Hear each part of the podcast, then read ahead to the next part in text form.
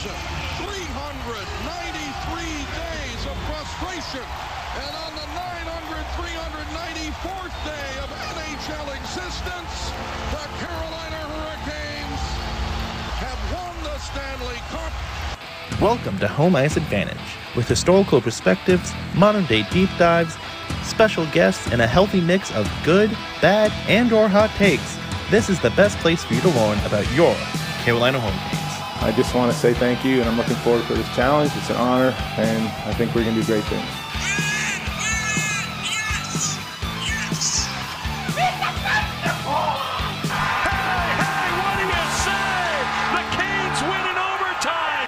Before we get into the Carolina Hurricanes defeating the LA Kings 4 2 in their own building, we have very exciting news. Teravainen is back. No, this is not a drill. We are not practicing for when he finally comes back. This is in no way a test of your emotions. The Finnish connection is back on the ice. Well, not really, actually, because Teravainen was slotted on the second line with Kotkaniemi and Andrei Svechnikov. Seth Jarvis stays in the top line, and Noesen drops all the way down to the fourth line, which we all saw coming.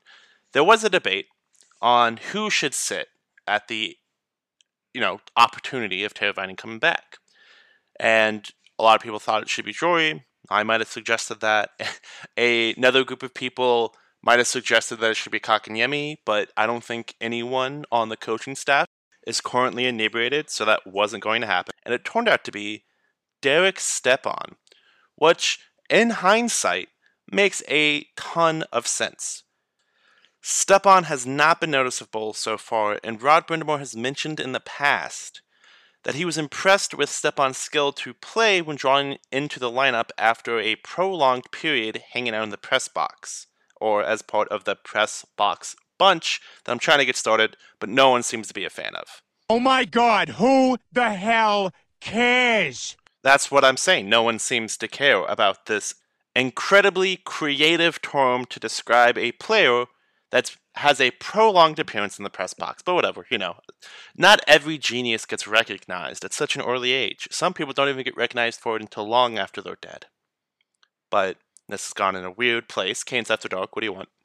Uh, fair warning, I am recording this after the game in Anaheim, so it's late. I might get a little loopy here. The first goal in LA, though, is scored by Brady Skjei from a pass from Jordan Martinook who continues to play well this season. Only two games moved from his 500th game. To Brady Skjei, who, you know, actually has hands, and then he scores a goal. But I, I, the the important part here is sometimes you forget, like in your head, does Jaccob Slavin, Brett Pesce, Brady Skjei have like these incredibly gifted hands? Uh, of course they do. Like they have to. They are professional hockey league players.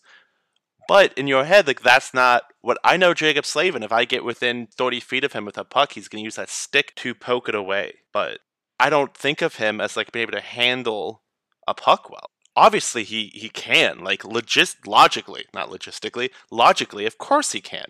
But when you see it happens, isn't it just a little bit surprising? So when Jake, oh, Jaccob Slavin, wow, when Brady Skjei scored that goal, wasn't just a little part of you like, oh my god, he has hands? Martin Necas would make it a two to nothing game, continuing his revenge tour. The I think you have some egg on your face. How dare you think I wasn't a good hockey player tour? It's quite a long name, but it fits on the short, so I think the marketer is going to be okay with it. Um, it was a pass from Brent Burns on the delayed power play that would eventually lead to the goal. And it's interesting here. We can't score on the power play. That, that is evident at this point. We are currently, as of this recording, 28th in the league at 17.6%. The only teams worse than us on the power play is Montreal, Philadelphia, Anaheim, and the Jackets. That is not the group we want to be with. Not really the point, just, you know, there is a reason that fans joke about declining these power plays. But this time we converted it before LA had a chance to touch the puck, and you know somehow that worked for us. Um, Aho makes it a three nothing game. Jarvis carries it in, passes it to Martin Necas, to his right. Without delay, Necas sends it diagonally down to Aho, who's just in front of the blue paint. Aho scores. Slavin and Brent Burns both had these amazing stick saves this game, and I I'll talk about it more in Anaheim. Ah, no, I'll talk about it now. Brent Burns is not incredible defensively, and that's expected for a offensive defenseman. You know, uh, Dougie Hamilton had holes in his game. Tony DeAngelo had holes in his game, but defensively, Brent Burns might be the worst out of all three. And every once in a while, I, I like get stuck in these grooves of like, why is this guy not a winger anymore? For those of you who don't know, when he originally got to San Jose, he was a forward. And then after Anaheim's terrible playoff performance in 2013 14, maybe? It's somewhere in that time range. He was eventually put on the back end to be more of a defensive player, which I don't see, to be quite honest. Uh, it's it's funny, Jaccob Slavin has made more defensive mistakes as of late than he normally would. But I don't know if it would have been nearly as apparent if he was paired with someone else. But Brent Burns makes a handful of defensive mistakes every game. And they're not even misunderstandings. Like, it's not that he misread the play and he made the wrong move. It's he's just not in the right position. Or he bites on something that he shouldn't be biting on because it wasn't his play. Or I don't know. I'm getting too deep. But Jaccob Slavin makes an absolutely amazing stick play on a wraparound chance to save uh, a goal from Kochetkov's stat line. LA would score on the power play. Uh, don't want to think about it though. 10:29 left in the game. Svechnikov would get it back about three minutes later, assisted by Brett Pesce playing in his 500th game. We'll get there. And Brent Burns, who again, I am openly criticizing his defensive play. Um, and then LA would get another goal to make it 4 2 with roughly two and a half minutes left in the game. But at this point, unless something dramatic happened, Carolina's two points were in hand. This was one of those rare games where Carolina actually loses in the dot. So there it was 56 to 43 in the faceoff circle. But overall, I didn't hate the game. We got two points. Um, the only real thing I want to think about for this game, though, is that Brett Pesce, the pride of Tarrytown, New York, played in his 500th NHL game. It's the more and more we, we we have a couple more you know milestones like this coming up throughout the season. But does it really feel like Brett Pesce has only played 500 NHL games? He's been in the league. This is his eighth season in the league. So he's been in the league for eight years and is only at 500 games. At some point, we're gonna have to go back and like prorate all the stats from this era of the NHL. Can, there was no way Alexander Ovechkin would not be knocking on the door for the Gretzky goal record if he hadn't if he hadn't played through what two lockouts and two shown COVID seasons. Like, what? I feel bad for these guys because in the record books, you know, 50 years from now, there's going to be a conversation on, oh, were these guys really that good? And so, someone's going to have to constantly remind everyone, hey, those, those were COVID seasons. Like, there, it was literally harder to collect points. It was harder to play in games. But I don't want to get too far in the weeds on this one. Let's hear from the head coach, and then we will walk our way down to Anaheim. I thought I thought we had a good effort again, you know, from 20 guys, and then I thought we made some special plays tonight, which we hadn't really seen much of, you know, off the rush. We scored a couple pretty goals, um, but all coming from good plays in our end, like good D zone coverage, which that leads to your rush chances, and we were able to convert. Well, he's just steady. Whenever we seem to have that, you know, little breakdown, and that's what goaltending is about, right? You make that save, it kind of takes the stress off the group. And you know, he came up with a couple nice ones tonight, obviously, especially when they had their push in the third, where you know you had that three goal lead. It's, you know, the penalties kind of got us, and you know we're kind of back on our heels. He, he was uh, he was solid. I understand you guys worked out on the, the beach this morning. Uh, any, any, thought into you know doing something a little unconventional uh, yeah. on the road trip? When you come out here, you know it's you don't have a morning skate availability at the rink, and so that just you know just the way things worked out without um, you know make the best of what we can. And you got obviously beautiful weather down here, and you know so you you, you do things like a little differently. But um, end of the day, we got two points. That's what we came here for. Going into Anaheim, I really only wanted one thing, and I know this is going to sound so stupid, but I only wanted one thing in the entire world. The last time we played the Anaheim Mighty Ducks, I don't care that's not no name anymore. Disney created the team for that, they're the Mighty Ducks. Anyways, all I wanted was for Jordan Staal to get back to back hat tricks against the Anaheim Mighty Ducks. Because I thought that would be really cool. I thought it would be awesome for me to be selfish and get Jordan Staal his third NHL hat trick and the fifth for the organization this season. Just my little prediction going into this game. And it, it honestly could have happened. I mean, he has the one goal. He had another grade A chance. You know, anything could happen in overtime. It didn't, but I'm really sad about it, so I decided to include it in the show. We'll open with me not really being upset about the overall play in the game. Carolina got back to the winning in the faceoff dot. They didn't convert on the power play, but they also didn't allow Anaheim to convert on the power play. So I'm not super upset about that. We blocked a fair good amount of shots. Um, check on Seth Jarvis's foot, please. Maybe check on Brady Brady Skjei's. No, Brett Pesce's neck. Actually, that's where we'll start. The first goal of the game starts a series of unfortunate events for the Hurricanes.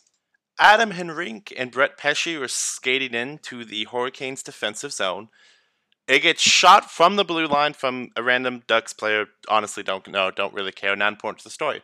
It hits off Henrique's stick and hits Brett Pesce straight in the throat. Pesce immediately falls to the ice, and then Henrique has, you know, it's one on one with him and a goalie. And Kochetkov could have been in much better position to make the save. He doesn't.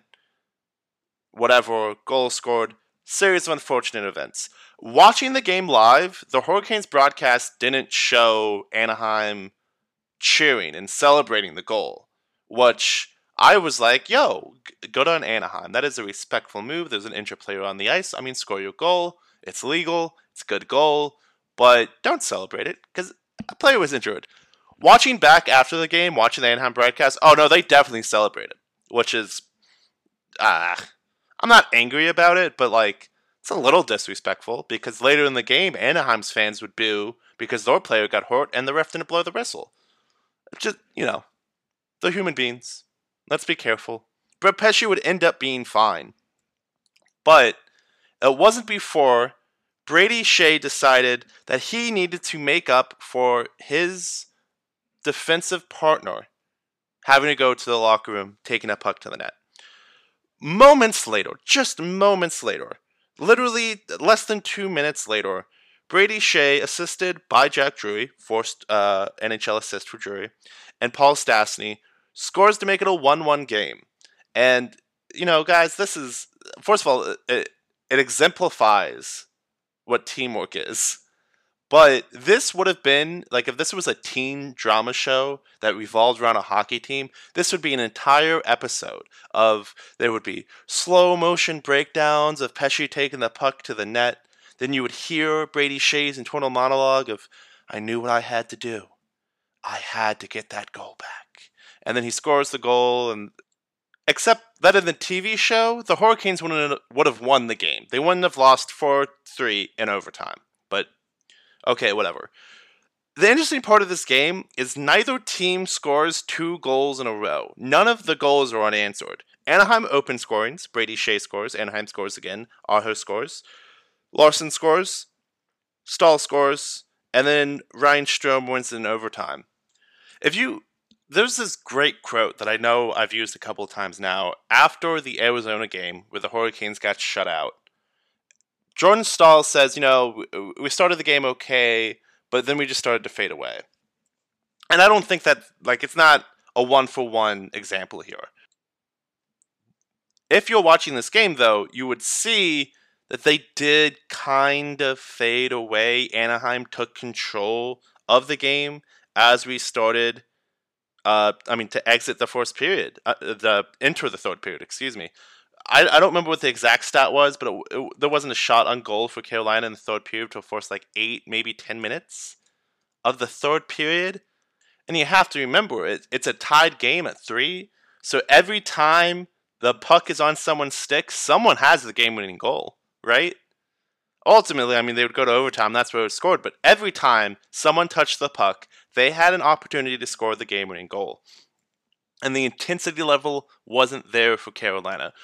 I've talked about it in the past, but the lack of of a killer instinct on this team is our Achilles heel, which is funny because I thought Pacioretty's Achilles was our Achilles. Anyways, stupid puns. It's late. Get off my back. Um, but our our lack of killer instinct is real. Like there was absolutely no reason that we should have lost to Anaheim tonight in overtime. We are a much better team than them. And not like, you know, I'm like, oh, we're a better team than the Rangers, even though that's like debatable. Or, hey, we're a better team than Boston, even though, like, again, very debatable. They're currently the best team in the league. Anaheim is a bad hockey team. This was only their seventh win of the season. They have 17 points through 27 games. They are currently 32 out of 32 teams in the league. And yes, they have Zegras and uh, Troy Terry, and they're both good players, but they're surrounded by mediocrity. And we have Jaccob Slavin, Brent Burns, Brady Skjei, Brett Pesce, Sebastian Aho, Teuvo Väinö, Seth Jarvis, Svechnikov, Martin Necas. Like, I don't have to name all 20 guys. There was absolutely no reason we should have lost this game. The, the first goal is unfortunate. That happens.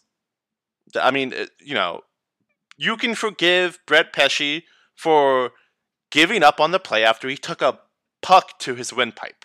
Completely acceptable. No anger here. But once Brady Skjei got that goal back, you reset the game.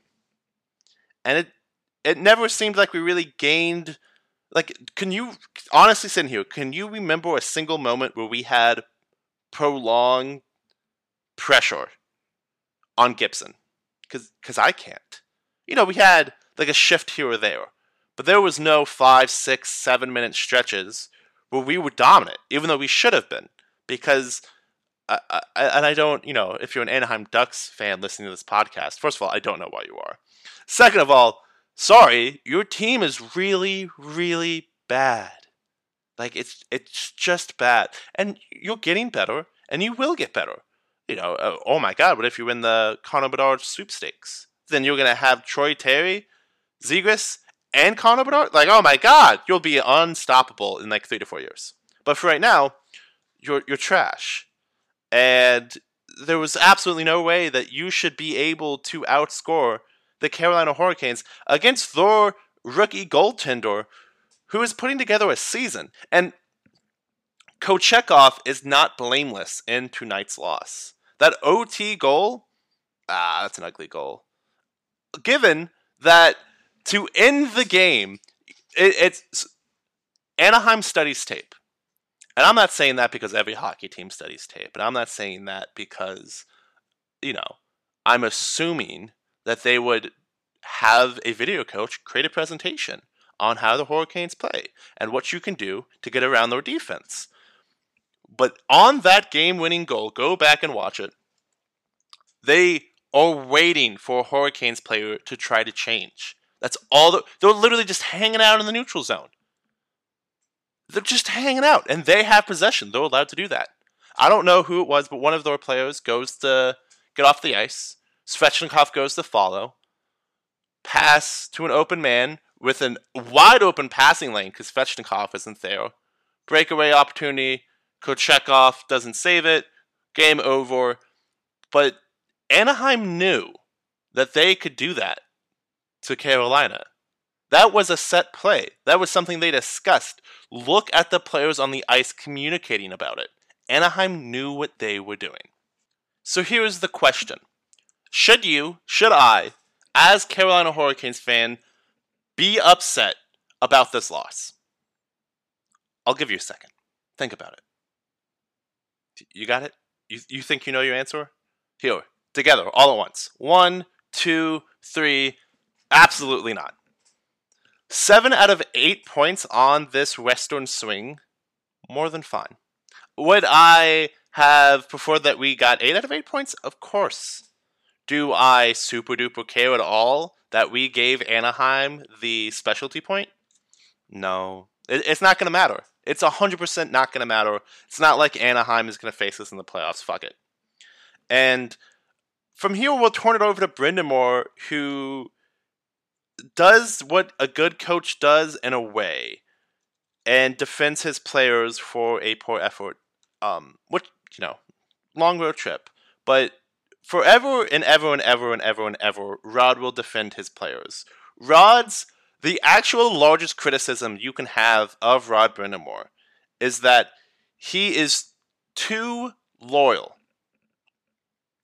to his players. And that, that works really well sometimes. It does. He buys that loyalty, and these guys would run through a wall for him. But he is too loyal to his players. I don't necessarily disagree with him in what he's going to say, you'll hear in a moment. But Rod Brind'Amour is absolutely looking at all of his players with rose colored glasses 100% of the time. Really quickly, before we transition to the uh, press scrum after the game, audio quality absolutely terrible. It sounds like they're sitting next to like a washing machine. I, I don't know.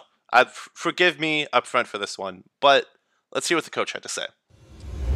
I mean, I give the guys a credit. They were exhausted mentally. You could tell right from the start of the game they were not ready to go, and, and not not from a lack of effort. Just this, the sharpness was just not there, and you know we at least came back. We got we got back into the game. Had a good second period, and then you could just see how exhausted everybody was in the third. We had no jump, and you know we didn't really play very well. But uh, you know again, I think I give the guys credit because it's been a long season so far already. Like just the way it's gone, and we. we you know, we dug in as much best we can. Well, you, you, listen. If we want to be successful, we, we need everyone contributing. I don't. I mean, I think we've still got some room to grow there. Um, you know, we're still relying a little bit too much on maybe our top guys, um, but but it's you know I, I think it's coming. That's where we're going to end the game in Anaheim. It is currently 2 a.m. I apologize. This will be a shorter episode. This is Wednesday's episode, of course. On Saturday's episode, I will not have any games to talk about. I have a couple pieces of news I can talk about, an interview I can dive into, but overall, no game because the Hurricanes don't play again until Saturday night on Long Island at 7:30. So, I have a request. Any questions, whether it's revolving Canes history or your random hot take that you want to expose me with, uh, please tweet it at me at Collin Home Ice. I will, you know, post this to Twitter so that everyone sees it. And then also, if you follow me on Instagram, I guess I'll put something on there too. Just, you know, trying to do like a little mailbag thing here. Uh, don't really have a ton to pack into this episode, so if you guys don't, you're about to get like 20 minutes of me talking about Seth Jarvis's haircut. Like, I don't know. I'll, I'll figure something out. But yeah, please uh, tweet me mailbag questions at Collin Home Ice.